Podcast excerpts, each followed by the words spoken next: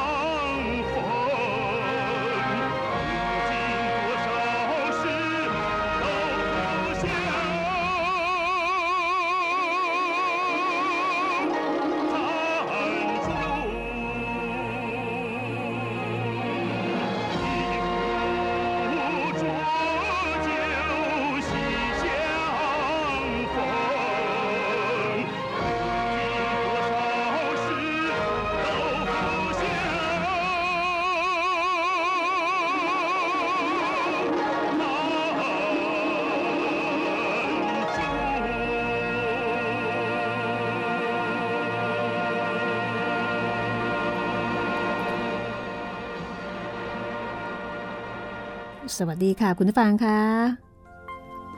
ได้เวลาของห้องสมุดหลังใหม่ อีกครั้งหนึ่งแล้วนะคะ เป็นเวลาที่คุณเลือกเองค่ะ เลือกที่จะเข้ามาฟังที่นี่ www.thaipbsradio.com ห้องสมุดหลังใหม่กับเบ้งเฮกผู้ถูกกลืนทั้งเป็น วันนี้ตอนที่ 6 แล้วค่ะสามก๊กฉบับในทุนจากบทประพันธ์ของหม่อมราชวงศ์คึกฤทธิ์ปราโมทสนุกมากนะคะ และก็ต้องบอกว่าเป็นการตีความสามก๊กตามแบบหม่อมราชวงศ์คึกฤทธิ์ปราโมทซึ่งก็จะมีมุมมอง สีสัน อัธรสไปอีกแบบหนึ่งก็บอกแล้วว่านี่เป็นฉบับในทุน ตรงกันข้ามกับฉบับวณิพกค่ะ การมองเรื่องเดียวกันในมุมมองที่ต่างกัน ก็สนุกแล้วก็มีเสน่ห์น่าสนใจนะคะ โดยเฉพาะเป็นมุมมองของนักเขียนชั้นครู อย่างเช่น คุณชายคือกริชที่รับประกันคุณภาพความสนุกแล้วก็ความมีสาระได้อย่างเต็มๆ เรามาทวนความเดิมกันเลยนะคะ ความเดิมตอนที่แล้ว เบงเฮกไปเข้ากับโตสู้ใต้อ๋องที่เขาอิมตองสัน เขาอิมตองสันมีชัยภูมิที่เป็นอันตรายทำให้ข้าศึกไม่สามารถที่จะล่วงล้ำเข้าไปได้ แต่ของเบ้งก็โชคดีได้เบ้งเจียดพี่ชายของเบ้งเฮกมาบอกข้อมูลแก้เกมให้ แล้วก็ยังมีเอียวหองคนไทยอีกคนหนึ่งพาพวกนางระบำไปแสดงในเขาอิมตองสัน แล้วก็ล่อให้เบ้งเฮกกับไต้สู้โต้สู้ไต้อ่องเนี่ยสนใจ ในขณะที่กำลังเพลิดเพลิน ดูระบำเอียวหองก็จัดการจากตัวเบ้งเฮกแล้วก็โตสู้ไต้อ่องได้สำเร็จ ถือเป็นการจับได้ครั้งที่ห้าค่ะ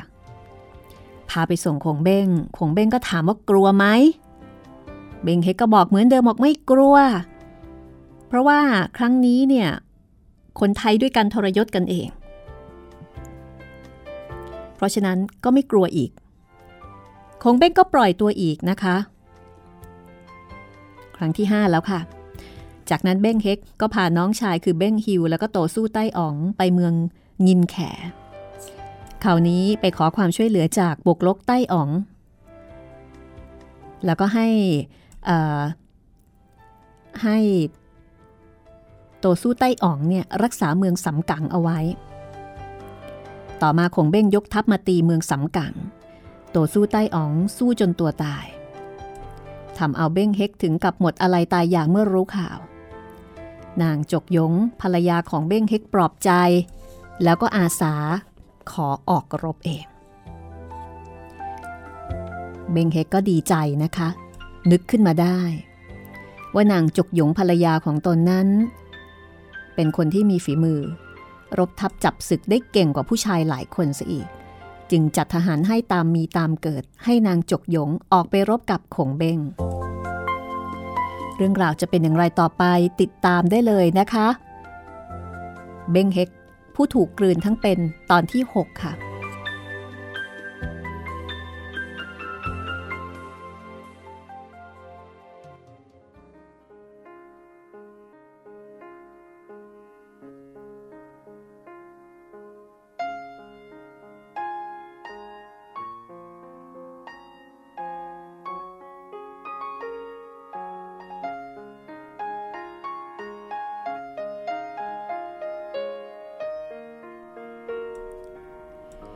จกยงรับคำสั่งจากเบ้งเฮก ยกทัพออกจากเมือง พอดีไปเจอกับเตียวหงีแล้วก็ม้าตงเตียวหงีกับม้าตงเป็นทหารเอกของขงเบ้ง ที่ยกทัพ เพื่อที่จะมาตีเมือง พอเจอกันนางจกยงก็เข้าสกัด แล้วก็เข้ารบกับเตียวหงีได้ก้าวเพลง นางก็ทำเป็นแพ้ชักม้าหนีเตี้ยวหงีไม่เคยสู้กับสตรีไทย จึงไม่เข้าใจในกลอุบาย เห็นนางจกยงขับม้าหนีก็ขับม้าไล่ตาม นางจกยงได้ที ก็เอาอาวุธวิเศษที่เน็บหลังไปนั้น โยนขึ้นไปบนอากาศ อาวุธนั้นก็ตกลงมาถูกเตียวหงีตกจากหลังม้า ทหารไทยทั้งปวงก็เข้ากรุ่มรุมจับเตียวหงีเอาไว้ได้ นับว่าเป็นครั้งแรกในการสงครามไทยจีน ที่ฝ่ายไทยจับนายทหารจีนได้ เพราะอาวุธวิเศษของนางจกหยงที่เอาเน็บหลังออกไป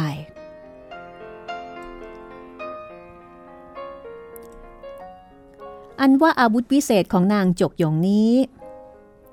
คุณชายคือกริกก็บอกว่าสุดปัญญาที่จะเดาออก ว่าเป็นอาวุธชนิดไหนกันแน่ รู้แต่ว่ามิใช่อาวุธมีคมนั้นเป็นแน่แล้ว ราะว่าตกต้องถูกใคร ก็เป็นแต่เพียงตกม้า ไม่ถึงกับเป็นบาดแผลเลือดออก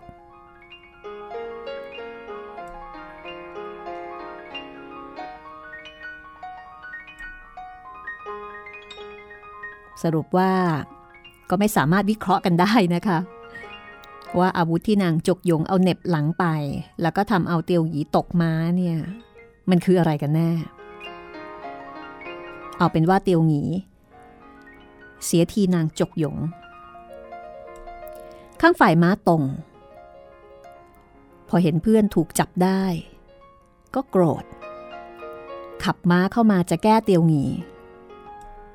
เห็นนางจกหยงยืนม้าถือหอกเป็นสง่าอยู่ ก็ยิ่งเดือดด่าน เพราะว่าฝ่ายตนรบกับไทยมานานไม่เคยแพ้ เพิ่งจะมาแพ้ครั้งนี้เป็นครั้งแรก แล้วก็แพ้ผู้หญิงซะด้วย ม้าตรงก็หัวเสีย ขับม้าเข้าสู้กับนางจกหยงทันที รบกันไม่ทันจะแพ้ชนะ นางจกหยงก็พยักหน้าให้ลูกน้อง เอาเชือกผ่านเท้าม้าล้มลง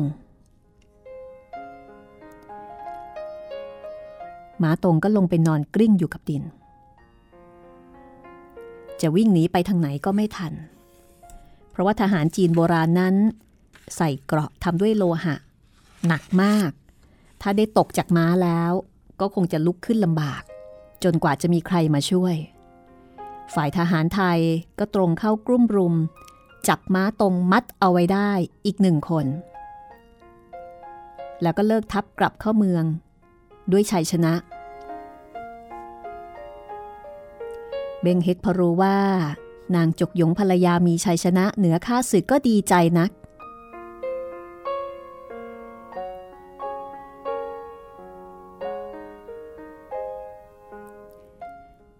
ในช่วงนี้คุณชายคือกริชก็บอกว่าแหมเสียแรงหาทหารเอกมานานนักหนา ไม่รู้ว่านอนใกล้ ๆ กันมาทุกคืน จึงสั่งให้จัดโต๊ะ ชวนเมียกินเลี้ยงฉลองชัย แล้วก็ชวนเมียเสพสุรา นางจกยงนั้นก็ใจแข็งชะมัด ไม่เสียทีที่เป็นเมียนักเลง ลงนั่งกินสุรากับสามีทีละก้งสองก้งต่อกันเรื่อยไป พอชักหน้าตึงขึ้นมา ก็สั่งให้ทหารเอาตัวม้าตรงและเตียวหงีไปฆ่าเสีย ตอนนี้ชรอยเบ้งเฮกจะคอแข็งกว่าภรรยา จึงเป็นผู้ให้สติห้ามปรามว่า คงเบ้งเขาจับเราไปได้ถึงห้าครั้ง ก็ไม่เคยฆ่าฟัน เราจับคนของเขาได้ครั้งเดียวจะไปฆ่าฟัน เขาจะตำหนิได้ว่ามิใช่ใจนักเลงแต่เพื่อเอาใจภรรยาเบ้งเฮกก็กล่าวต่อไปว่า ทหารจีนที่จับได้คราวนี้ ให้กุมตัวเอาไว้ก่อน ถ้าไม่ยอดขมองอิ่มของพี่ออกรบมีฝีมืออย่างนี้แล้วคงเบ้งจะไปไหนเสีย เอาไว้จับตัวได้แล้ว จึงค่อยฆ่าพร้อมๆ กันเสียทีเดียว นางจกยงได้ฟังสามีว่ากล่าวดังนั้นก็เห็นด้วย ทางฝ่ายไทยก็เลยตกลง กักม้าตรงแล้วก็เตียวหงีเอาไว้เป็นเฉลยยังไม่ฆ่า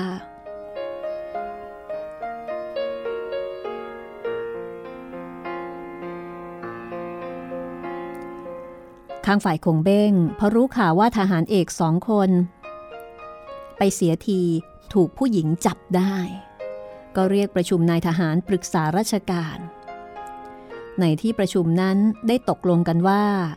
ให้มาใต้ไปคอยใช้อุบายอันเดียวกัน กับที่นางจกยงใช้กับม้าตรงมาแล้ว คือให้ทหารไปดักคอยเอาเชือกพานเท้าม้าของนางจกยงบ้าง ส่วนจูล่งอุยเอียนนั้นให้ไปรบกับนางจกยง แล้วให้ทำเป็นแพ้หนีมาทางที่มาใต้คอยดักอยู่ ในวันแรกที่ออกปฏิบัติงานนั้น นางจกยงก็ออกจากเมืองมารบกับจูล่งและก็อุยเอียน แม้ว่าสองคนนั้นจะขับม้าทำเป็นหนีอย่างไร นางก็มีได้ไล่ตาม เพราะเกรงจะถูกอุบายของขงเบ้ง ถ้าหากว่าเป็นเบ้งเฮกหรือว่าผู้ชายอื่นออกรบ ก็น่ากลัวจะเสียทีแก่คงเบ้งเสียแต่ในวันแรก แต่นางจกหยงเป็นผู้หญิง มีสัญชตาตญาณบอกให้รู้ถึงภัยอันตรายมากกว่าผู้ชาย นางจึงไม่ได้ติดตามทหารจีนไป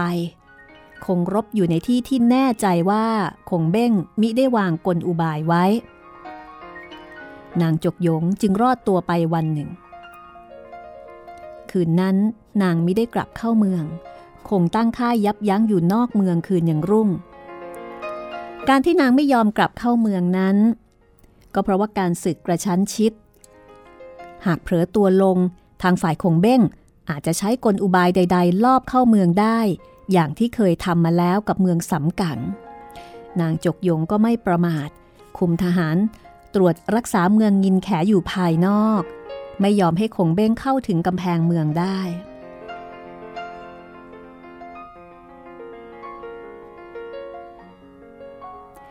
ครั้นเวลารุ่งเช้า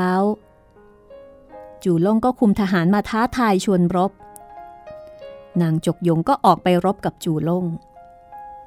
จูล่งรบไปได้สักหน่อย ก็ทำเป็นแพ้ควบม้าหนี นางจกยงก็ไม่ยอมตาม กลับยกทหารจะเข้าเมือง ไม่รับมุก ไม่หลงกล ฝ่ายอุยเอียนเห็นเช่นนั้น ก็ขับม้าเข้าไป แล้วก็ร้องด่าท้าทายด้วยถ้อยคำหยาบคายเป็นอันมาก นางจกยงนั้น เป็นหญิง ทนอะไรก็ทนได้ สติปัญญาในบางกรณีก็ดีกว่าผู้ชาย แต่พอโดนด่าหยาบคายเข้าก็หมดความอดทน โมโหขึ้นหน้า ความระมัดระวังที่ใช้มาแต่แรกก็หายไป ขับม้าออกรบกับอุยเอียนทันที ในวันแรกนั้น นางจกยงมิได้เสียกลแก่ขงเบ้ง เพราะว่าแค่รบกันเฉยๆ ไม่มีการด่าว่าชะรอยในวันรุ่งขึ้น จู่ล่งและอุยเอียนจะได้ไปเรียนปฏิบัติศึกษาวิธีการมาจากท่านอาจารย์ใหญ่ขงเบ้ง เห็นว่าคงจะเอาชนะด้วยวิธีอื่นไม่ได้แล้ว ก็เลยสอนสิทธิ์ให้ด่าด้วยถ้อยคำหยาบคาย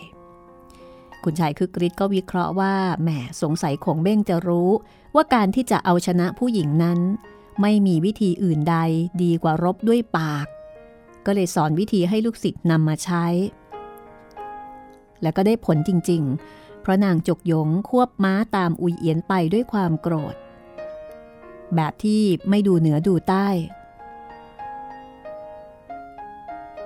อุยเอียนก็ขับม้าล่อนางไปในที่ที่จัดเอาไว้ พอได้ทีทหารจีนก็เอาเชือกพานเท้าม้าล้มลง แล้วก็ตรงเข้าจับนางตรงเข้าจับนางจกยงเอาไว้ได้ นางจกยงก็เลยต้องพ่ายแพ้แก่จีน ตามวิธีที่ตัวก็เคยใช้กับม้าตรงมาแล้ว ส่วนคงเบ้งเมื่อจับนางจกยงได้ ก็ไม่พูดอะไร สั่งให้จัดสุรามาเลี้ยง แล้วก็ให้ทหารไปเจรจาแลกเปลี่ยนเฉลยกับเบ้งเฮก เมื่อเบงเฮกยินยอมปล่อยตัวเตียวหงีและม้าตรงออกมาคงเบ้งก็ปล่อยนางจกหยงกลับเข้าไปในเมืองยินแข เบ้งเฮกพอเห็นหน้าภรรยาก็ดีใจ พอดีกับทหารมารายงานบอกว่าบกลกใต้อ๋องยกทัพมาช่วยถึงเมืองแล้ว ความดีใจของเบ้งเฮกก็มากขึ้นไปอีกเป็นทวีคูณ การกระทำของนางจกยง พ่อเหมาะกับเวลาเป็นอย่างยิ่ง เมื่อนางจกยงเข้าอาสาสมัครออกรบนั้น เมืองสำกังซึ่งเป็นด่านสุดท้ายแตกลง ขงเบ้งกำลังยกทัพมายังเมืองยินแข เบ้งเฮกสิ้นคิด สิ้นฝีมืออยู่แล้วใช้ทูตไปเจรจาขอความช่วยเหลือจากบกลกใต้อ่องก็ยังมิทันการ หากคงเบ้งมาถึงเมืองยินแข โดยไม่ได้มีผู้ใดไปต้านทานเอาไว้ ก็จะตีได้โดยง่าย นี่เพราะนางจกยงเป็นวีรสตรี ตัดสินใจออกรบจึงได้ยับยั้งทัพขงเบ้งไว้ได้ จนบกลกใต้อ่องยกมาทัน นางได้ปฏิบัติหน้าที่ของภรรยาที่ดี และคนไทยที่ดีแล้วโดยสมบูรณ์ ก่อนที่จะได้ผ่านนางจกยงดำเนินเรื่องไปถึงตอนอื่น หม่อมราชวงศ์คึกฤทธิ์ก็บอกว่าแม่เห็นจะต้องแสดงอะไรไว้เป็นอนุสรณ์แก่วีรสตรีผู้นี้บ้าง และจะต้องว่าเป็นบทกรอนขอให้คอยฟังกันให้ดีๆ บทกรอนตอนนี้สนุกและก็น่ารักมากเลยนะคะ จะขออ่านให้ฟังค่ะ สตรีไทยได้ชื่อประดับชาติ คือสุริโยไทยราชนารีสมรอีกเท้าเทพกษัตรีศรีสุนทร สุรนารีรอนบรานไพริน ก็ล้วนแล้วแกล้วกล้าอาสาศึก เดชอทึกก้องอยู่ไม่รู้สิ้น ถึงชีพวายไว้ชื่อลือระบิน เพียบแผ่นดินท่วมล่าฟ้าเมืองไทย หวนรำลึกชาติไทยสมัยก่อน ครั้นเชียงแสนเทพนครยังเป็นใหญ่ เกิดสงครามลามประชิดติดเวียงชัย ไทยสู้รบสุดใจเพื่อไทยรัฐ เบ่งเฮกรบกลับพ่ายมาหลายครั้ง หมดกำลังอธิปไตยใกล้วิบัติ เฉลิมเกียรติหญิงไทยให้เห็นชัด นางจกยงออกสกัดศัตรูไว้ นางชื่อเสียงเรียงนางชื่อเรียงเสียงไรไม่ปรากฏ ด้วยจีนเรียกเพี้ยนไปหมดสุดดาวได้ แต่พฤติการส่อให้เห็นว่าเป็นไทย ควรเทิดไว้เป็นสีสตรีเอ่ย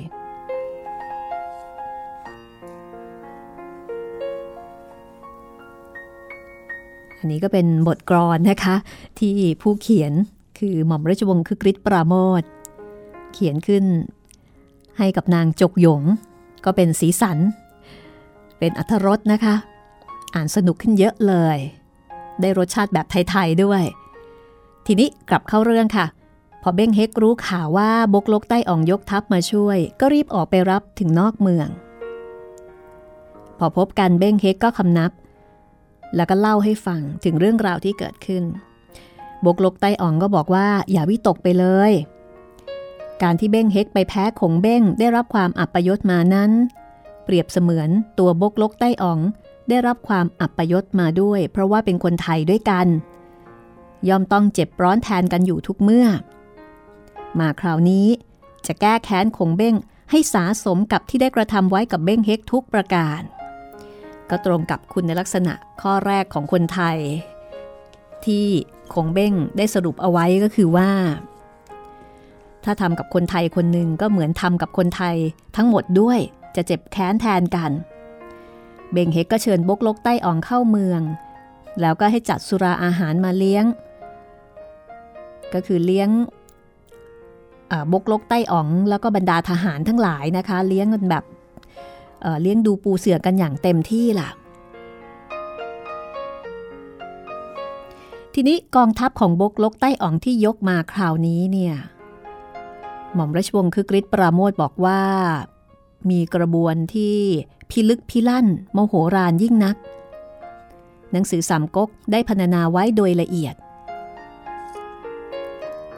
โดยบอกว่าตัวบกลกใต้อ๋องเองนั้นทรงเครื่องแบบกษัตริย์ ใส่เสื้อพื้นทอง ประดับพลอยเน็บดาบใหญ่สองเล่ม ขี่ช้างเผือกยืนอยู่ มีทหารถือธงใหญ่แห่หน้าช้างคนหนึ่ง มีทหารซึ่งเป็นควานสำหรับขี่สัตว์ร้ายพวกหนึ่ง ส่วนทหารเกณฑ์รบนั้นไม่ได้ใส่เสื้อกรอบ หน้าตาก็ผิดจริตคน แล้วก็ไม่ได้ตีกรองแลม้าล่อ ตีแต่คล้องเรียกคนเป็นสำคัญ ทั้งหมดนี้ ทางฝ่ายจีนดูเหมือนว่าจะยังไม่เคยเห็นทัพไทยที่ยกขึ้นไปจากทางใต้ จึงได้พรรณนาไว้ให้เห็นเป็นแปลกประหลาด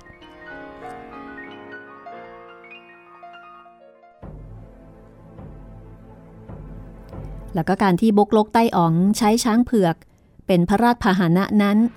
ก็แสดงให้เห็นแล้วว่าบกลกใต้อ๋องขึ้นไปจากอาณาจักรทางใต้ที่มีโขงช้างป่า ราะว่าอันนี้ก็เป็นวัฒนธรรมของทางแถบเอเชียตะวันออกเฉียงใต้นะคะ ที่นิยมว่าช้างเผือกนั้น เป็นสัตว์ที่คู่ควรเป็นราชพาหนะ กองทัพไทยขณะนั้นปรากฏมีธงชัยเฉลิมพล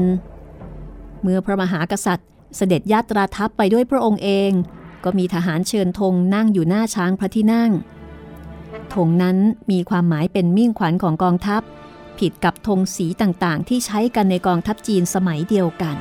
เพราะว่าธงในทัพจีนนั้นใช้เป็นเครื่องประดับแล้วก็ใช้เป็นจำนวนมาก เอาสวยเอางามเท่านั้น ส่วนรีพลนั้นมีได้ใส่เสื้อกรอกความข้อนี้เป็นจริงสำหรับกองทัพไทยทุกยุคทุกสมัย เพราะว่าทัพไทยอาศัยความว่องไว และชั้นเชิงในการใช้อาวุธเป็นเครื่องป้องกันตัว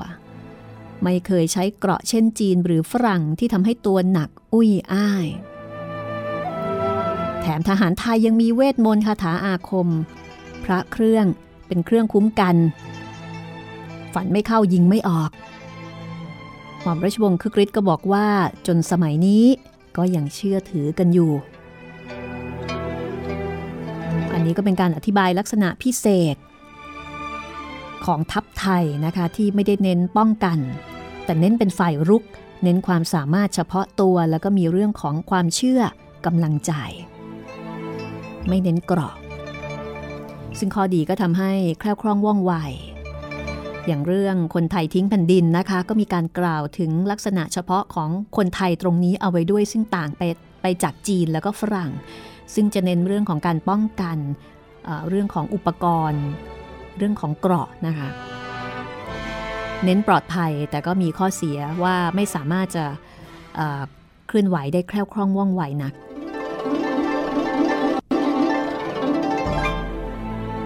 เรื่องราวจะเป็นอย่างไรต่อไป เดี๋ยวกลับมาฟังกันต่อค่ะ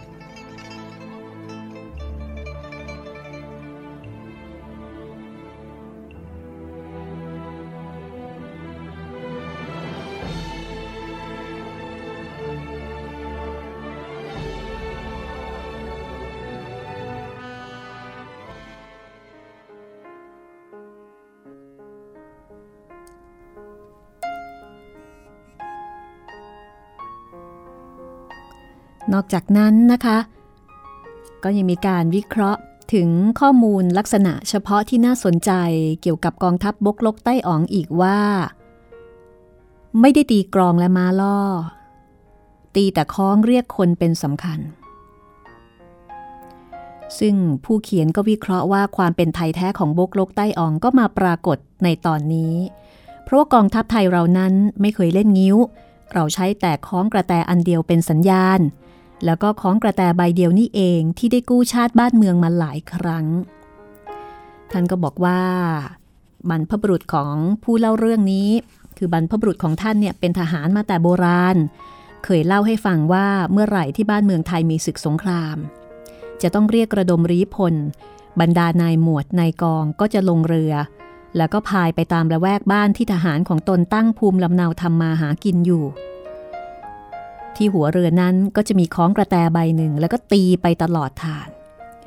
คนไทยชาตินักรบทั้งหลาย พอได้ยินเสียงค้องกระแตเป็นสัญญาณว่าชาติต้องการตัว ก็จะวางจอบวางไถพระออกจากวงบ่อนวงเล่า คว้าเอาเอาเอาไถ่มาคาดเอวไถ่ก็คือเอเป็นถุงผ้ายาวๆนะคะ เป็นสิ่งที่สามารถจะใส่สเสบียงไว้ข้างในได้แล้วก็คาดเอวไป ว้าไถ่มาคาดเอว แล้วก็สั่งเมียให้เอาข้าตากใส่ย่าม เอาขึ้นสะพายไหล มือก็ฉวยดาบคู่ชีพ วิ่งมาลงเรือเอง โดยไม่ต้องไปเรียกร้องกะเกณฑ์โดยวิธีอื่น ทุกคนพร้อมที่จะพรีชีพเป็นราชพรี เมื่อได้ยินเสียงคล้องกระแตใบเล็ก เพียงใบเดียวนี้ เป็นลักษณะสำคัญที่แตกต่างไปจากทัพจีน บกลกใต้อ่องนั้นมาพักแรมอยู่กับเบ้งเฮกได้แค่คืนเดียว พอรุ่งเช้าก็ออกรบ ยกทัพ ตรงไปเพื่อที่จะเข้าตีค่ายของเบ้งข้างฝ่ายของเบ้งก็ให้จูล่งและอุยเอียนออกตั้งรับอยู่นอกค่าย จูล่งและอุยเอียนนั้นถือตัวว่าเป็นทหารเอก มีฝีมือไม่มีใครเทียมทัน เพราะว่าเพิ่งจะรบชนะสตรีด้วยปากมาใหม่ ๆ พอรู้ว่าบกลกใต้อ๋องยกทัพใกล้เข้ามา ก็ขับม้าออกไปยืนอยู่หน้าทหารทั้งสองคน แต่พอเห็นทัพไทยของบกลกใต้อ๋องได้ถนัดชัดเจน ก็ตกตะลึงไปเป็นครู่ จู่ลงนั้นเอ่ยปากแกอุยเอียนว่า ตั้งแต่เราทำสงครามมา ก็ยังมิได้เห็นกระบวนศึกประหลาดอย่างนี้ เราจะคิดอ่านทำประการใดจึงจะมีชัยชนะ พูดยังไม่ทันจะขาดคำก็ได้ยินเสียงระฆังรัวขึ้น พอไปดูอีกทีก็เห็นบกลกใต้อ่องไร่มนอยู่บนหลังช้าง สักครู่หนึ่งฤทธิ์คาถาอาคมของบกลกใต้อ่องก็บันดาลให้เกิดเป็นพายุใหญ่พัดมา แล้วก็พัดเอาก้อน ก้อนหินเนี่ยกระเด็นมาราวกับหาฝน คืออย่างที่เคยเล่าไปแล้วว่าบกโลกใต้อ่องเนี่ยมีเวทมนต์คาถานะคะก้อนหินเหล่านั้นก็ถูกทหารจีนบาดเจ็บล้มตาย เกิดอนลวนอนละเวงกันขึ้นในกองทัพจีน ถูกทหารจีนบาดเจ็บล้มตาย เกิดอนละเวงกันขึ้นในกองทัพจีน และในขณะที่กำลังวุ่นวายกันอยู่นั้น บกโลกใต้อ่องก็เปลี่ยนสภาพจากขุนแผนเป็นทาซานอ่านี่ก็เป็นการเปรียบเทียบให้เห็นภาพนะคะ เป่าเขาควาย ซึ่งก็ทำให้เกิดเสียงดัง ทันใดนั้น ก็มีสัตว์ร้ายวิ่งออกมาจากป่าเป็นอันมาก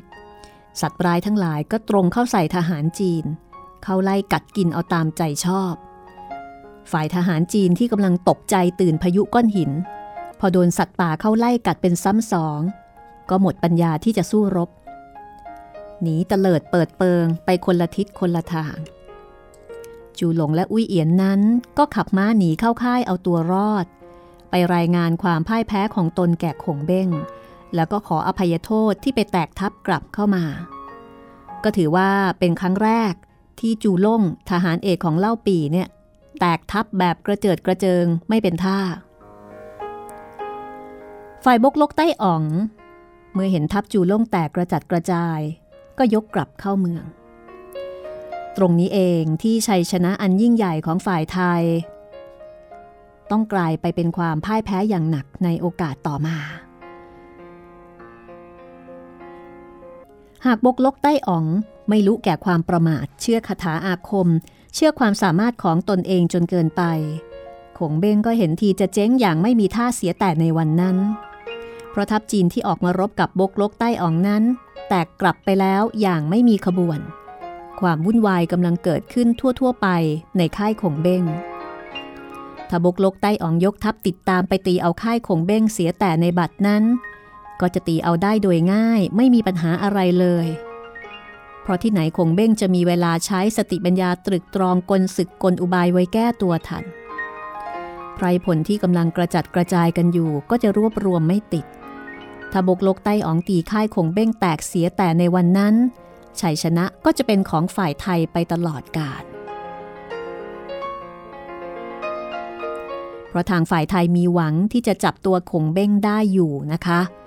แต่บกลกใต้อ๋องก็ไม่ได้ทำแบบนั้น พอได้ชัยชนะหนเดียวก็ยกทัพกลับเข้าเมือง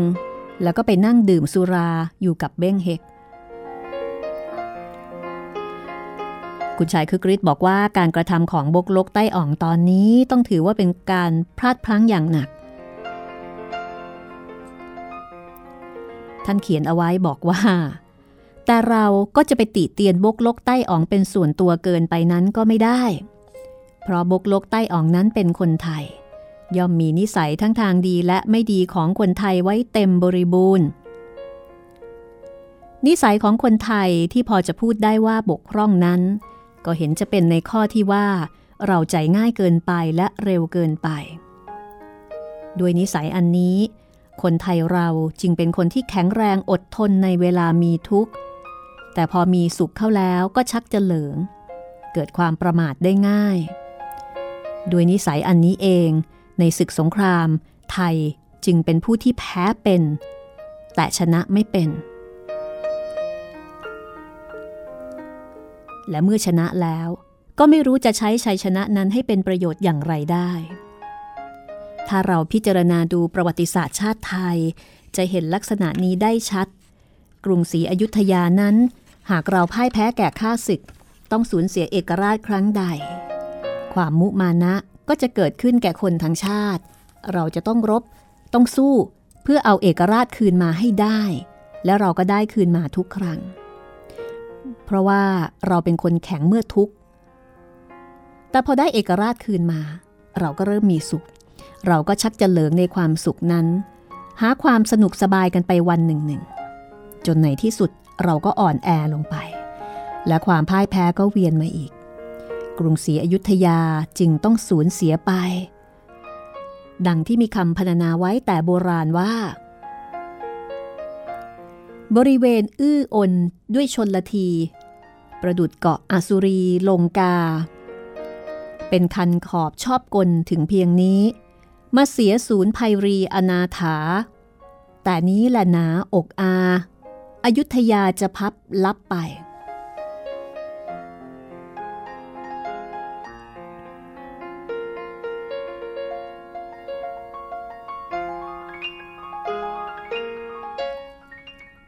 และนี้ก็เป็นการเเปรียบเปรยนะคะ กับชัยชนะของคนไทยแล้วก็คนจีน ว่าเรานี่เเป็นคนที่มีความสามารถในเรื่องของการอดทน คือถ้าเกิดว่าแพ้เนี่ยก็จะฮึด เป็นคนแพ้เป็น ล้มแล้วก็ลุกขึ้นได้ แต่พอชนะนี่ไปไม่เป็น จะหลงละเลง และสักพักหนึ่งก็จะกลับมาเป็นแพ้เหมือนเดิม แพ้เก่งแต่ชนะไม่เป็น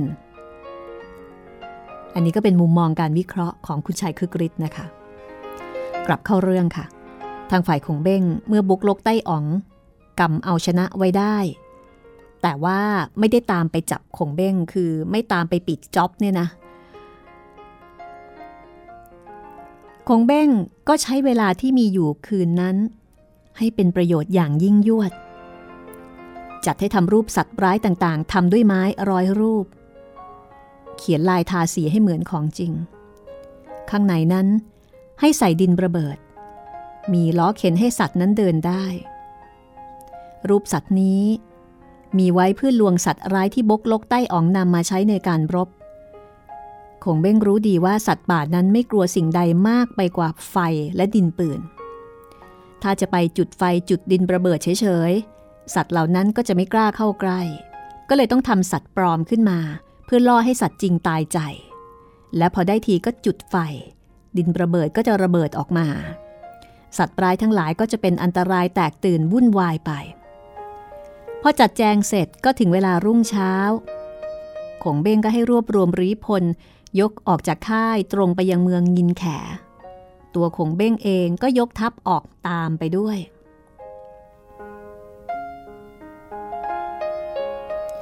บุกลกใต้อ่องและเบ้งเฮกนั้น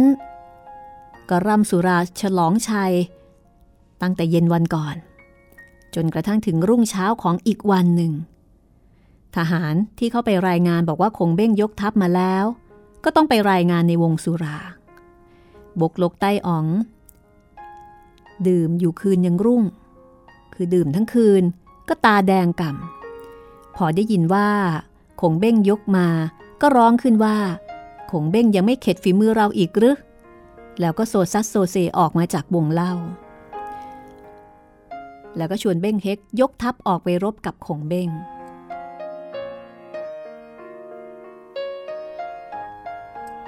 พอยกออกไปนอกเมือง เบ้งเฮกก็ชี้ให้บกลกใต้อ๋องดูตัวขงเบ้งที่นั่งอยู่บนเกวียน แล้วก็บอกว่า คนที่ถือพัดใส่หมวกขุนนางจีนนั่งอยู่บนเกวียนนั่นแหละ คือตัวสำคัญ แม้เราจับตัวได้แล้ว แผ่นดินของเราก็จะเป็นสุข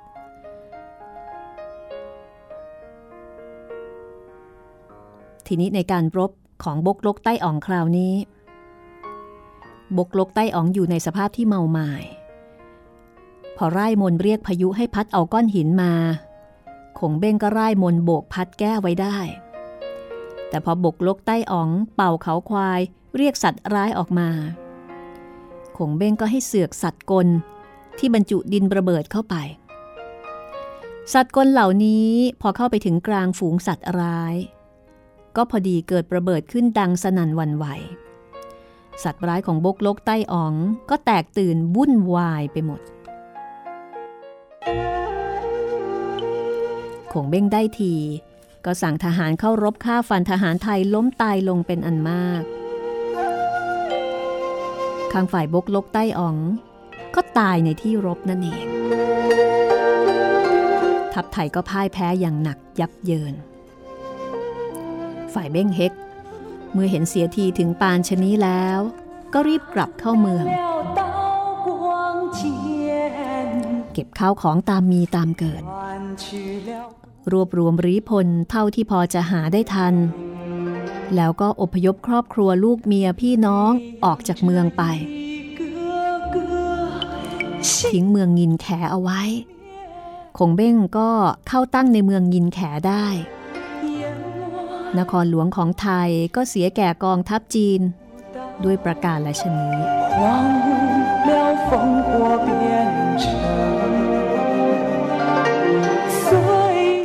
ือเกือบจะชนะอยู่แล้วทีเดียวนะคะชัยชนะอยู่แค่เอื้อม แต่ว่าได้ใจแล้วก็ประมาทเสียก่อน นี่คือเบ้งเฮกผู้ถูกกลืนทั้งเป็นตอนที่ 6 นะคะ ติดตามฟังกันต่อค่ะ กับตอนที่ 7 ว่าแล้วเบ้งเฮกจะแก้เกมว่าอย่างไร รที่เคยอ่านแล้ว ก็。รออ่านมุมมองการวิเคราะห์ แล้วก็สีสันของหม่อมราชวงศ์เอ่อของหม่อมราชวงศ์คึกฤทธิ์ปราโมทนะคะ ที่ท่านได้เขียนเป็นอัธรสแล้วก็เป็นเสน่ห์ที่ชวนติดตาม คือถึงแม้จะเคยอ่านสามก๊กแล้วมาอ่านเล่มนี้เนี่ยก็ไม่เหมือนกันนะคะ เพราะว่าท่านเล่าเรื่องด้วยมุมมองของท่าน แล้วก็มีการที่เรียกว่าเติมสีสันใส่สีใส่ไข่ แบบไทยๆ แล้วก็ที่สำคัญมีความรู้อื่นๆ ที่น่าสนใจด้วย เปรียบเทียบกัน ส่วนใครที่ยังไม่เคยอ่านสามก๊กยิ่งต้องน่าฟังนะคะ สนุกค่ะ เราจะรู้จักตัวละครต่างๆ มากขึ้น แล้วก็อาจจะเป็นแรงบันดาลใจให้หลายคนลุกไปอ่านสามก๊กฉบับจริงก็ว่าได้ หมดเวลาแล้วนะคะ กลับมา ฟังกันได้ใหม่ ตอนหน้าห้องสมุดหลังใหม่ www.thaipbsradio.com สวัสดีค่ะ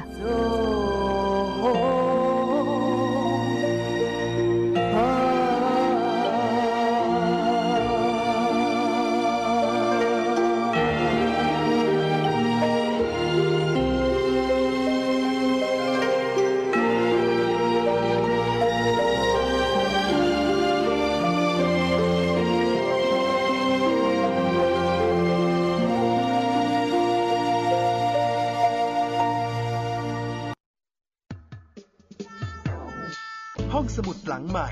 ห้องสมุดที่ฟังได้ทางวิทยุกับรัศมีมณีนิน